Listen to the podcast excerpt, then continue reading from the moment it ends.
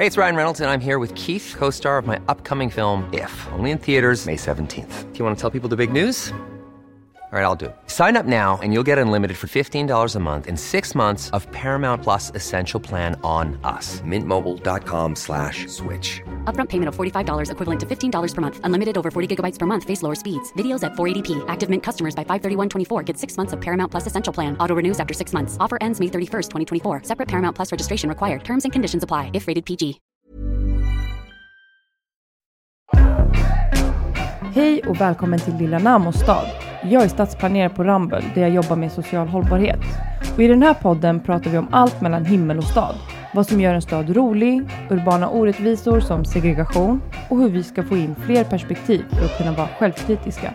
Här får man faktiskt säga vad man vill, lite som en fristad. Jag är Lilla Namo och det här är min stad. Så där. Okej. Hej. Hej! Hej Apollo. Hej Namo. Fredrik Apollo. Ehm, jag brukar oftast presentera mina gäster. Men för det första så är du inte en gäst för mig. Du är mer som familj. Love you.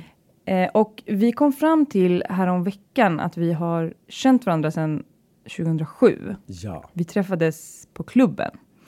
Ehm, dansandes mot varandra. Alltså jag, mi- jag minns, jag har väldigt dåligt minne, men jag minns den där situationen eller den händelsen jättetydligt fortfarande. Alltså, det var som att jag bara nyktrade till och såg dig och vår energi möttes. Jag sitter och ler nu framför dig. För jag Ja. kommer ihåg. Tack, fortsätt. I love you.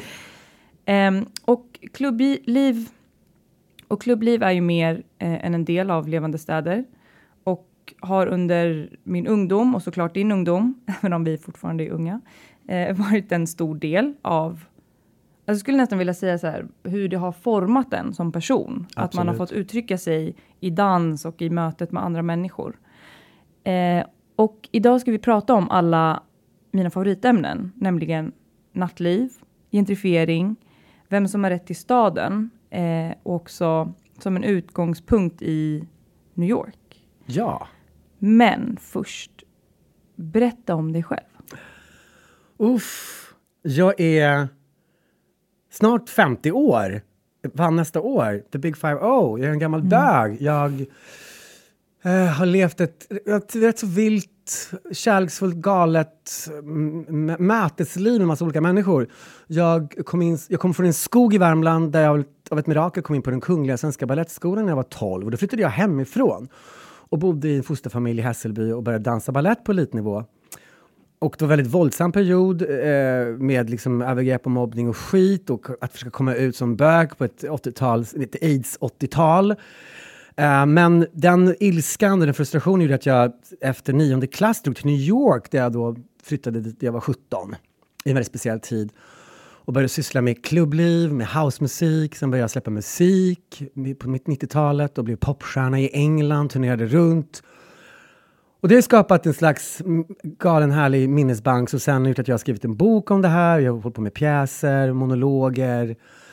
Där jag pratar om, om städer, eh, indirekt såklart. Om, jag har också även bott i Damaskus en tid, som också är en fantastisk stad med väldigt fantastisk subkultur, fantastiska möten.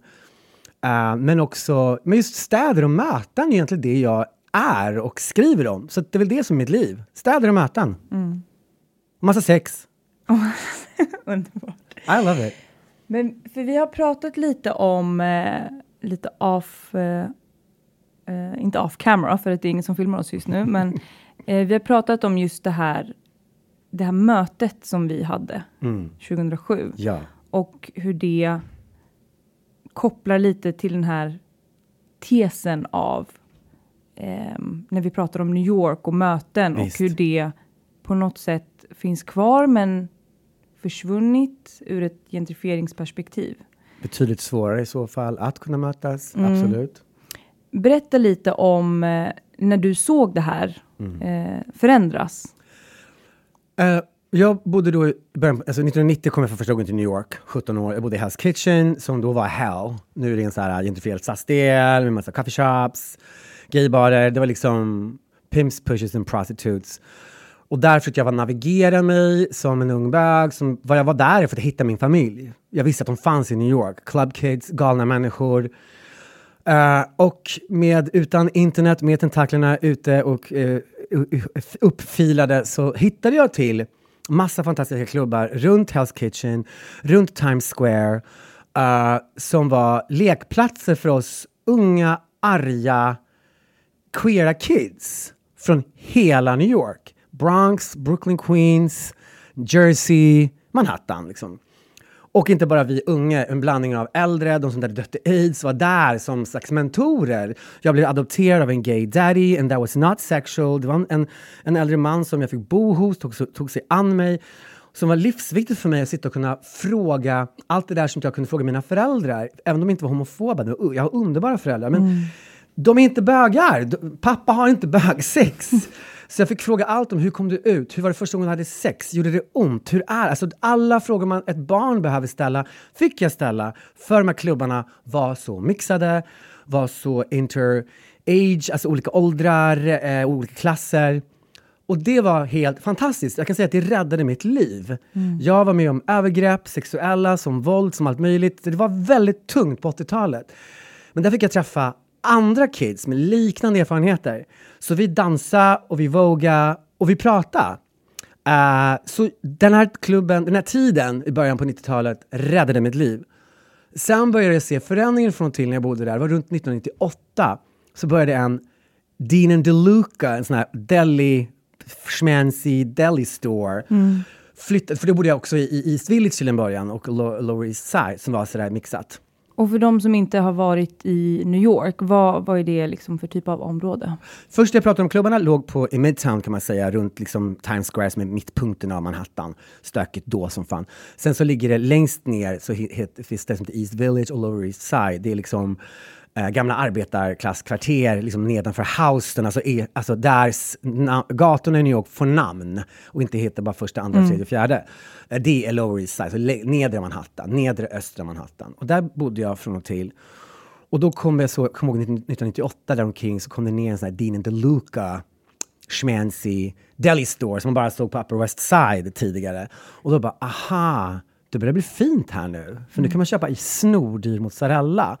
Och då visste inte jag gentrifiering riktigt vad det var ännu. Så här. Jag har inte riktigt tänkt på det. Men det var så tydligt. Och sen började jag se att det var en perfekt balans där i mitten på 90-talet. Det var öppnas gallerier, och det började öppnas klubbar. Det var så nice. Och inte lika våldsamt som det var i början på 90-talet. Men sen märkte jag mer och mer så hur klubbarna började försvinna och mer och mer vit även medelklass började cirkulera i området. Och det var väl det jag kunde se hands-on liksom. Sen så var inte jag, sen inte jag bott där och, och jag har hängt på andra ställen och, och var tillbaka i New York 2017 när jag researchade för min, min bok som jag skrev. Och då var det så här, det var helt... Det var liksom... Det var Lidingö! Mm. och det är inget fel på Lidingö. Uh, men det är så här, det, det är så här, min gamla lekplats, mina gamla liksom dynamiska mötesplatser, det var liksom borta. Mm. Och men förutom att det eh, blir en nostalgisk känsla när man går tillbaka och saker har förändrats. Mm. Vad ser du är problematiken i att det blir på det sättet? För vi kanske inte behöver diskutera orsakerna till varför gentrifiering sker, för det är oftast liksom en policy eller ett ekonomiskt system som Precis. tillåter. Eh, men vad är problematiken i, liksom, från din upplevelse? Det är ju att, att just med mötesplatserna, de här, de här mötena som jag fick vara med om i, i början på 90-talet, de försvinner ju när vissa människor som identifiering, som betyder också segregering, inte har tillgång till de här platserna. När Bronx, Harlem eller när Bronx, Brooklyn, långt utåt helvete i Brooklyn eller långt utåt helvete i Jersey inte känner sig välkomna eller ens kommer in till staden, då missar vi massa riktiga möten som skapar dynamik. Uh, och jag ska jag, ska, jag börjar med en, en väldigt, jag ska prata om möten och dynamiska möten och kontakt alldeles strax, som är väldigt intressant. Men jag tänker börja med jag är bög, eh, jag gick på gayklubbar i New York, eh, vi är i Stockholm. Första veckan i augusti har vi en Pride-festival som är väldigt älskad, som också det som fan i Stockholms eh, kassakista, för det säljs eh, regnbågskaffe på 7-Eleven och bla bla bla bla. bla. Det här Pride, det är ett riot som startade i New York 1969 i juni på en bar som heter Stonewall. Alltså ett upplopp som, ett som en reaktion? Ett upplopp mm. som skedde på en bar som heter Stonewall som var ägd av maffian, men där fick queers hänga. Men då kan man säga att eh, det som hände oss när vi lärde känna varandra var just. Vi var på en hiphopklubb i Gamla Ja. stan. Eh, och vi kände inte varandra innan. Vi, det visade sig att vi kände gemensamma personer. Men, och det är ju någonting som, även om vi inte har umgåtts varje vecka sedan 2007, så har vi upprätthållit en Ja. kärleksfull kontakt. Ja. Eh, och jag tänker på just det här när vi pratar om möten. Eh, för sättet du pratar om möten är, det är väldigt en genuin form av möten. Och när vi då pratar om att bygga städer, alla pratar om möten. Människor ska mötas. Men det är som att man tvingar fram det här mötet på en plats där det inte finns olika människor. Det finns inga olikheter på de här platserna som byggs. Um, Norra Djurgårdsstaden, hur ska det ske möten i den bemärkelsen som du berättar när det inte är till för alla typer av människor? Eh, det blir en viss typ som har rätt till den platsen eller har rätt till staden. Eh, en plats som jag tycker är jätte eh, i modern tid är Hornsbergsstrand. Ja. För det är så fint. Där, där möts olika typer av människor, olika klasser, olika eh, etniciteter, allting som man kan tänka sig. Liksom. Men då blir det ramaskri kring det. Då är det fortfarande en friktion. Ehm, vad tänker du kring det när man säger så här, vi ska skapa möten när vi bygger städer. Vad är det vi gör fel? Uff. Det som vi pratade om tidigare, att, att staden är människor och byggnader och, och, och staden är människor, st- så de, då har ju också städer en själ. För vi har en själ, vi har en vilja, tankar, kärlek. Och det är ju det, en sak som kallas för gentrification of the mind också, som vi har diskuterat lite, som en kvinna som har skrivit en bok som heter, som heter Sara Schulman. Där de pratar om att det sker ju inte bara gentrifiering på de här platserna, alltså att det, fattiga element städas bort och så, ska enbart rika över medelklass, överklass element få vara där, för det skapar liksom, eh, harmoni i staden och pengar.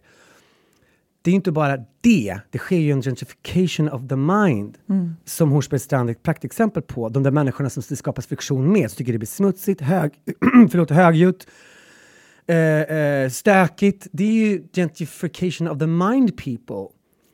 Och det är ju Be- Förklara vad du menar med det uttrycket för de som inte är familiar. när du, när du, när du, det du enbart ser en viss typ av människor. Vi kan kalla det för det som folk som oftast, eh, gentrifierade ställen är också är ju inboxade, alltså uh, in the box, in the comfort zone.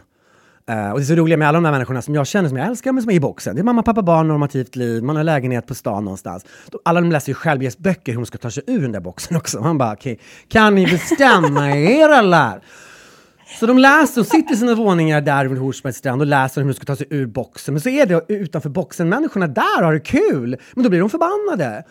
Um, så att lite där en slags metafor att du är in the boxen, du är så bekräftad av ett område att du gör rätt, du lever rätt. Som på Söder, alla, alla bor på Söder, sen åker man till Fårö på sommaren eller Österlen. Alla gör detta, det är så det ska vara. Det, det skapas för mig en gentrification of the mind att du, du blir inboxad för du ser bara en viss typ av liv som du tycker är helt legit. Att det är, så här, det är normalt med Lexus och Tesla och bla bla bla, eller liksom vad det nu är för något runt dig.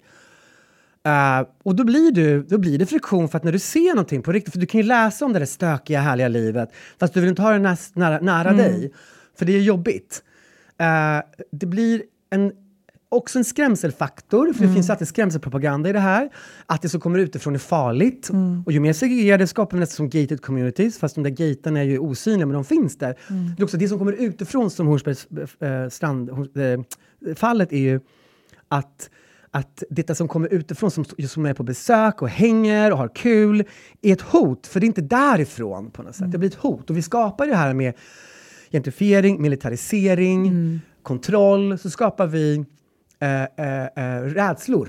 Så det är också rädda människor. Gentrifierade mind people are, är väldigt rädda. Men det är också intressant med just Horn- Hornsbergsstrand för att det är ett eh, relativt nybyggt område.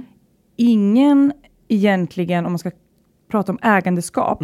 Alla stockholmare äger ju Stockholm, alla, Ja. alltså, utifrån det perspektivet. Men det är ingen som har definierat Mm. vem det är som har rätt till den där boardwalken. Visst. Eller det är ingen som har definierat vem det är som får ha en restaurang Mm.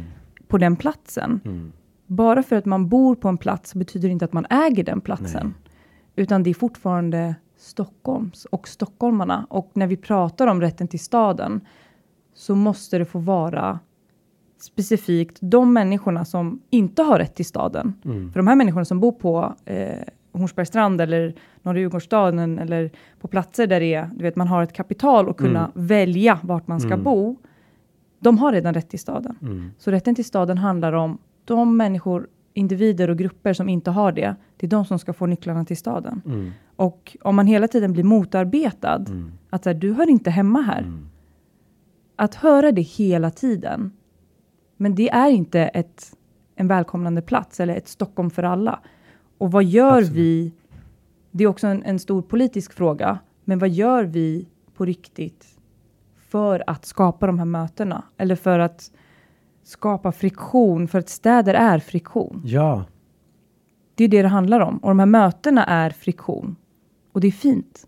Det är fint. Och det, det är hur får vi folk att förstå? Eh, Det där, som sagt, det där är, det där är ju, hur, hur går man in? Hur, det, det är ju, det är ju i och för sig politik som inspirerar oss, politik som ger oss visioner, för vi har inga visioner i politiken nu. Utan liksom vi ska räddas från ho- hot och sen så är vi antagligen, antingen så är vi eh, eh, duktiga entreprenörer eller så är vi bara lowlife som, som tär på samhället. Den politiken ska bort. Alltså, vi, måste, ju- vi, vi, vi måste få visioner. För jag menar, nu ska inte jag bli som en gammal gråsosse. I'm more radical than that.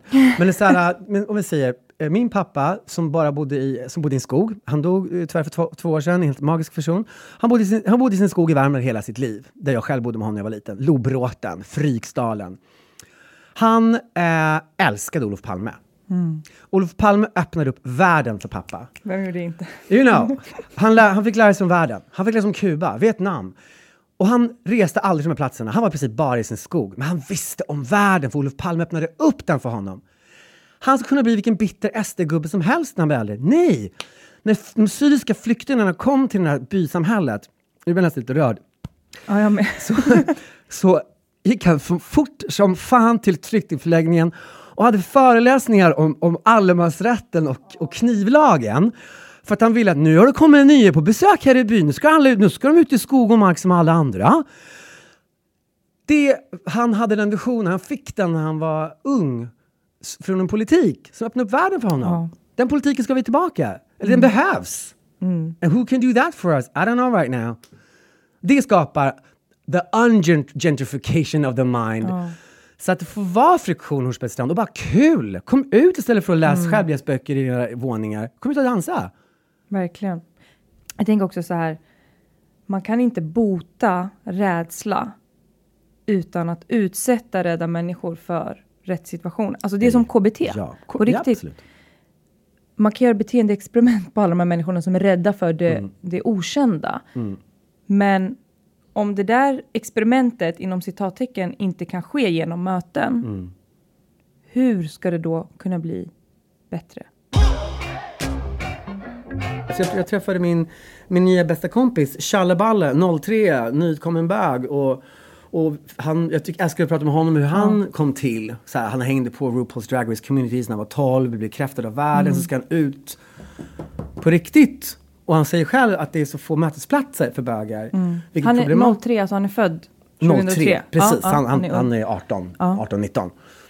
Och hur, hur problematiskt det blir när enda, den enda mötesplatsen är Grindr. Men okej, Grindr är en datingapp. Ja. Eh, ja, precis. Så kan fnula runt lite där. AIDS, Way to the City. Ja, men de stängde ju Bitter Pills i Hornstull för att det var för högljutt. Det var en, en väldigt härlig mötesplats för queers. Och väldigt så, lite mer radikal. Uh, uh, on, on the left side. Den fick stänga. Men hur, alltså för att din kompis då, ehm, som är född 03, Mm. berättar om eh, mötesplatser nu kanske är mer digitala Ja. eller de sker inte i de här mötena Mm. för att vadå, det finns inga fysiska platser för dem att mötas? Nej. Eller, Och vi har mötts genom att han jobbar som kock nu på det ställe jag har jobbat på. Mm.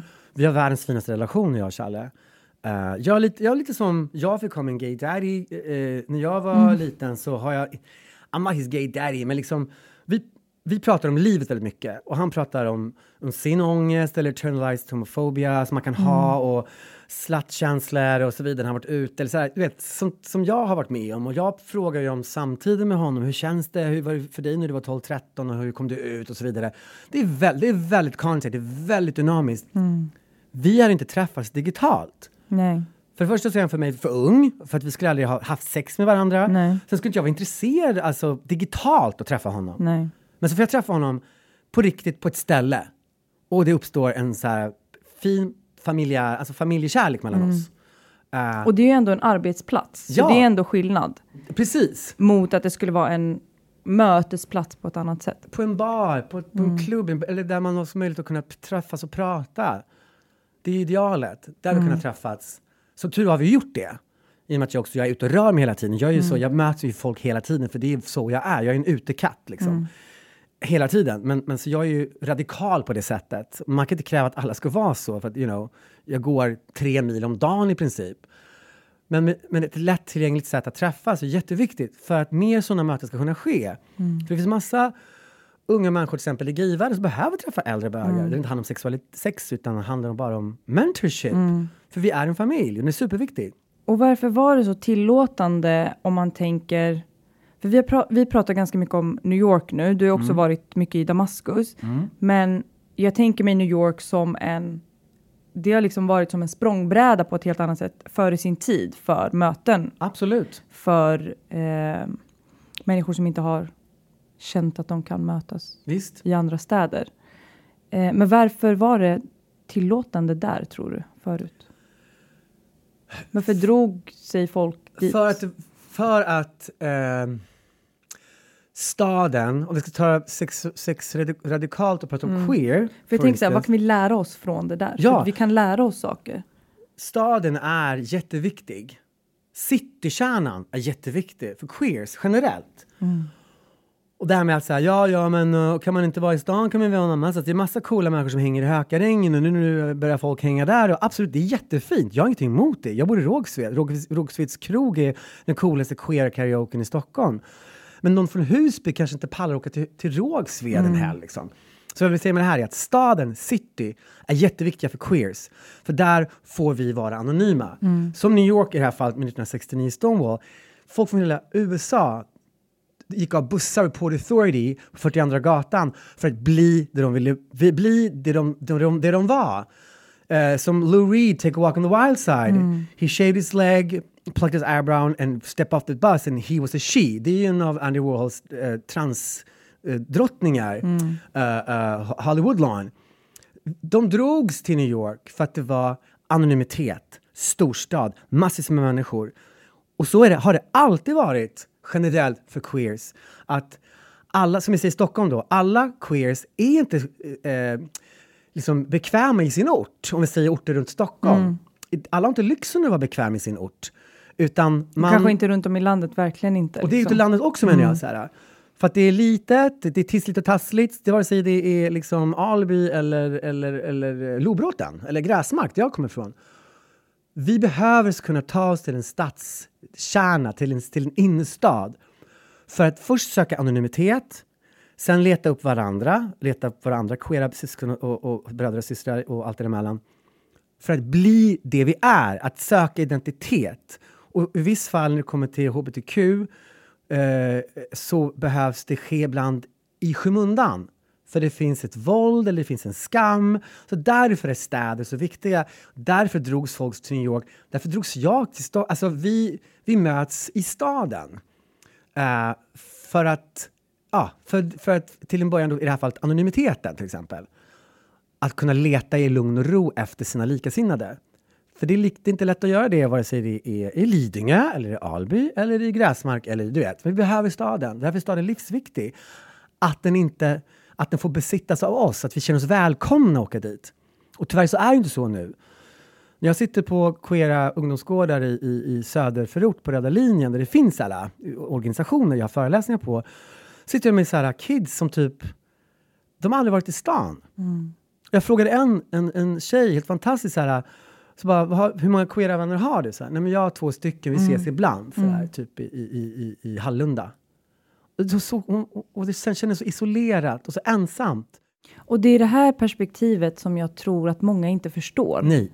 Att det där är segregation of the mind eller gentrification of the mind. Yes. Och det är jätteviktigt att förmedla, alltså jag vill bara betona det du säger med att, att en ung tjej inte har åkt in till stan. Alltså Nej. det där har alltid varit ett problem. Ehm, och segregation finns på riktigt. Alltså den mentala segregationen är på riktigt. Det är ingenting man bara sitter och pratar om.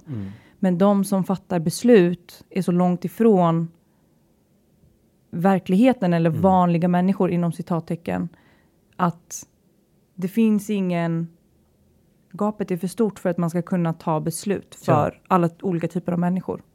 Ja, Fortsätt. Nej, men det är för det var ju så på 80-talet, alla möttes i Kungsan. Det, var, det var Norsborg, det var Rinkeby, det var Husby, det var Lidingö, det var Söder. Det var liksom, alla möttes i, i Kungsan och sen blev det ett riot för ungdomar som sen blev Fryshuset. Ehm, sen byggde de en gigantisk fontän där så vi inte skulle kunna träffas där. Eh, tack för det. Visst, det är fin fontäner, yeah, but you know. Vi möttes i city in the 80s när jag var ung. Eh, men nu kommer liksom någon från orten och bara uh, var ligger den där Götagatan? Man bara Götgatan, du står på den älskling. Alltså, så var det inte på 80-talet. Man visste fan var Götgatan låg. Ja. Att det hette Götgatan. Ja. Och det är ett stort, jag skrattar men det är ett jättestort problem. Ja, det är det. När jag började universitetet så ehm, var det en person som frågade mig vart stadsbiblioteket låg. Alltså på universitetet. Mm. Yes. yes. Från Norsborg. Jag hör dig. Det är ett problem.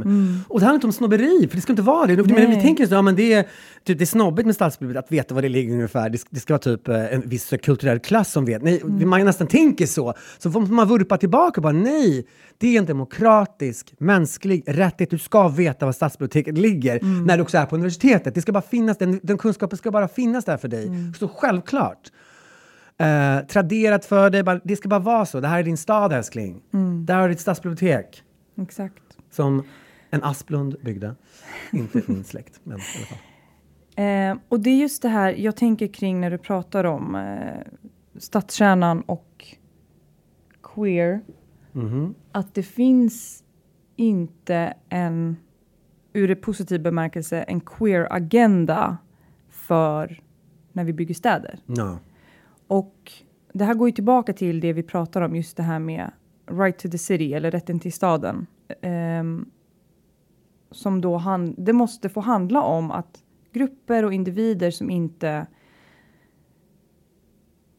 har kunskap eller har lärt sig eller vad nu än orsaken är. Människor som har makt och som tar beslut och som är politiker kan inte sitta och vänta på att någon ska knacka på dörren och säga hej, de här människorna mår på det här sättet. Man måste, man måste aktivt, det måste finnas en aktiv agenda i hur man ska inkludera folk på riktigt. Ja. Och inte ur ett så här pinkwashing perspektiv. No, no, no. För inkludering är så urvattnat. Jag jobbar jättemycket med social hållbarhet. Och det är exakt det det handlar om för mig, att vara aktiv. Det är en aktiv process hela tiden. Det är som en relation. En stad och en politik måste vara som en relation till medborgarna. Annars så kan vi lika gärna strunta i att prata om social hållbarhet om det bara handlar om eh, pengar. Visst.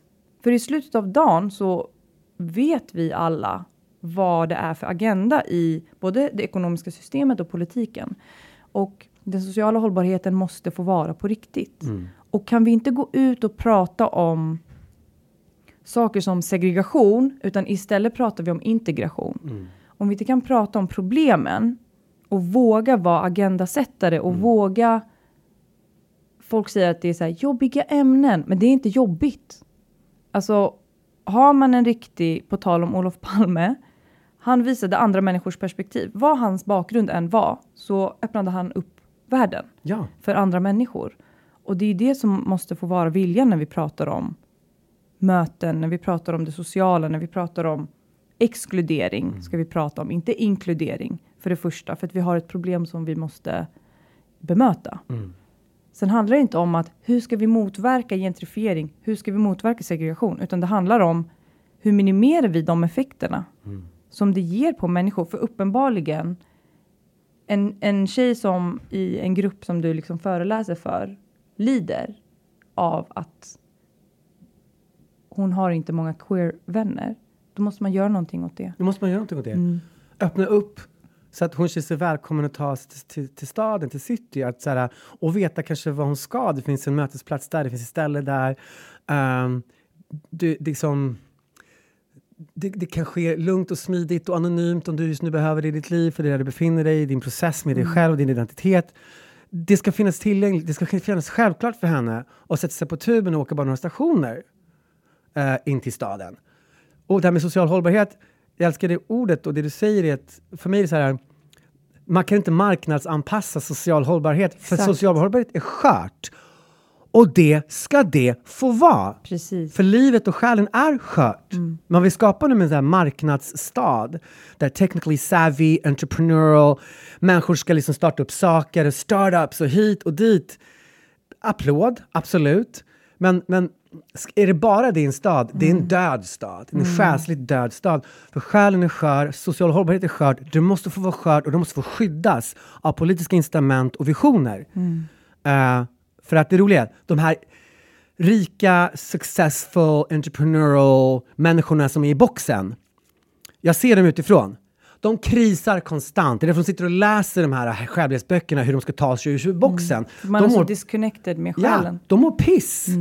De joggar skiten ur sig och ändå mår de piss. Ah, sorry, not sorry. Så att snacka om att vara skör, but they have the money. Så att kan vi bara gissa, jo vi är alla sköra, men, men social hållbarhet ska få vara skör. Vi ska Ja. kunna vårda och jobba på det. Och det. Och det krävs visioner. Verkligen, det krävs visioner. Och eh, han som myntade begreppet Right to the City, Ja? Henri Lefebvre. Lefebvre, I love him. no? Ehm, ja, men som han, han uttryckte det, och det här är säkerligen en förenkling av vad han skriver i sin bok, men för att ändra staden så måste vi våga ändra oss själva inifrån. För att det är vi som är summan av vad staden är. Ja. Och om vi inte har kraften eller snarare viljan att förändra oss själva och om vi inte ser att vi alltid ständigt behöver förändras så kommer vi inte kunna förändra staden till en bättre plats. Vi kommer inte kunna skapa möten på det sättet som vi pratar om. Apollo, tack så jättemycket. Varsågod älskling! Tack att du kom idag. Det här är så bra. Mic drop. Tack för att ni har lyssnat och tack till min kära gäst som vanligt. Produktion och klipp för podden gör Marcus Törnkrantz.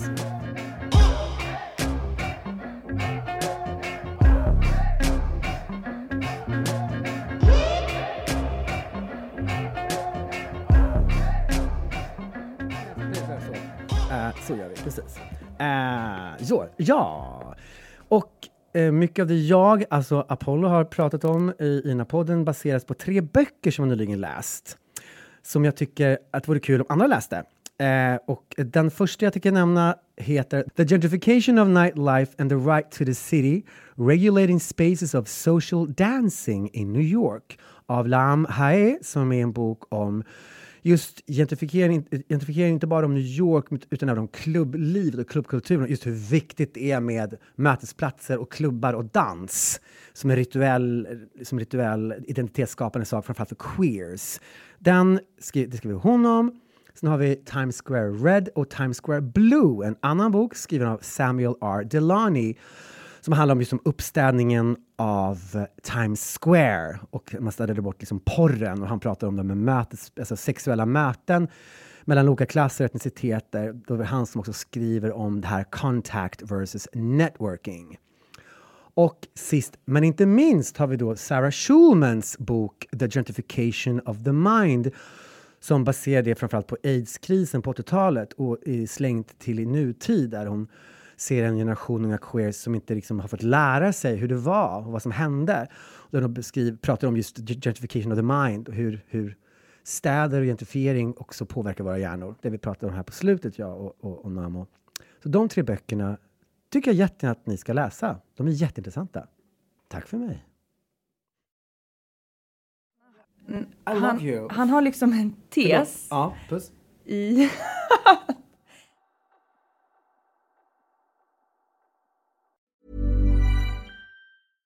Even when we're on a budget, we still deserve nice things. Quince is a place to scoop up stunning high-end goods for 50 to 80% less than similar brands. They have buttery soft cashmere sweaters starting at $50, luxurious Italian leather bags, and so much more. Plus, Quince only works with factories that use safe, ethical, and responsible manufacturing. Get the high-end goods you'll love without the high price tag with Quince.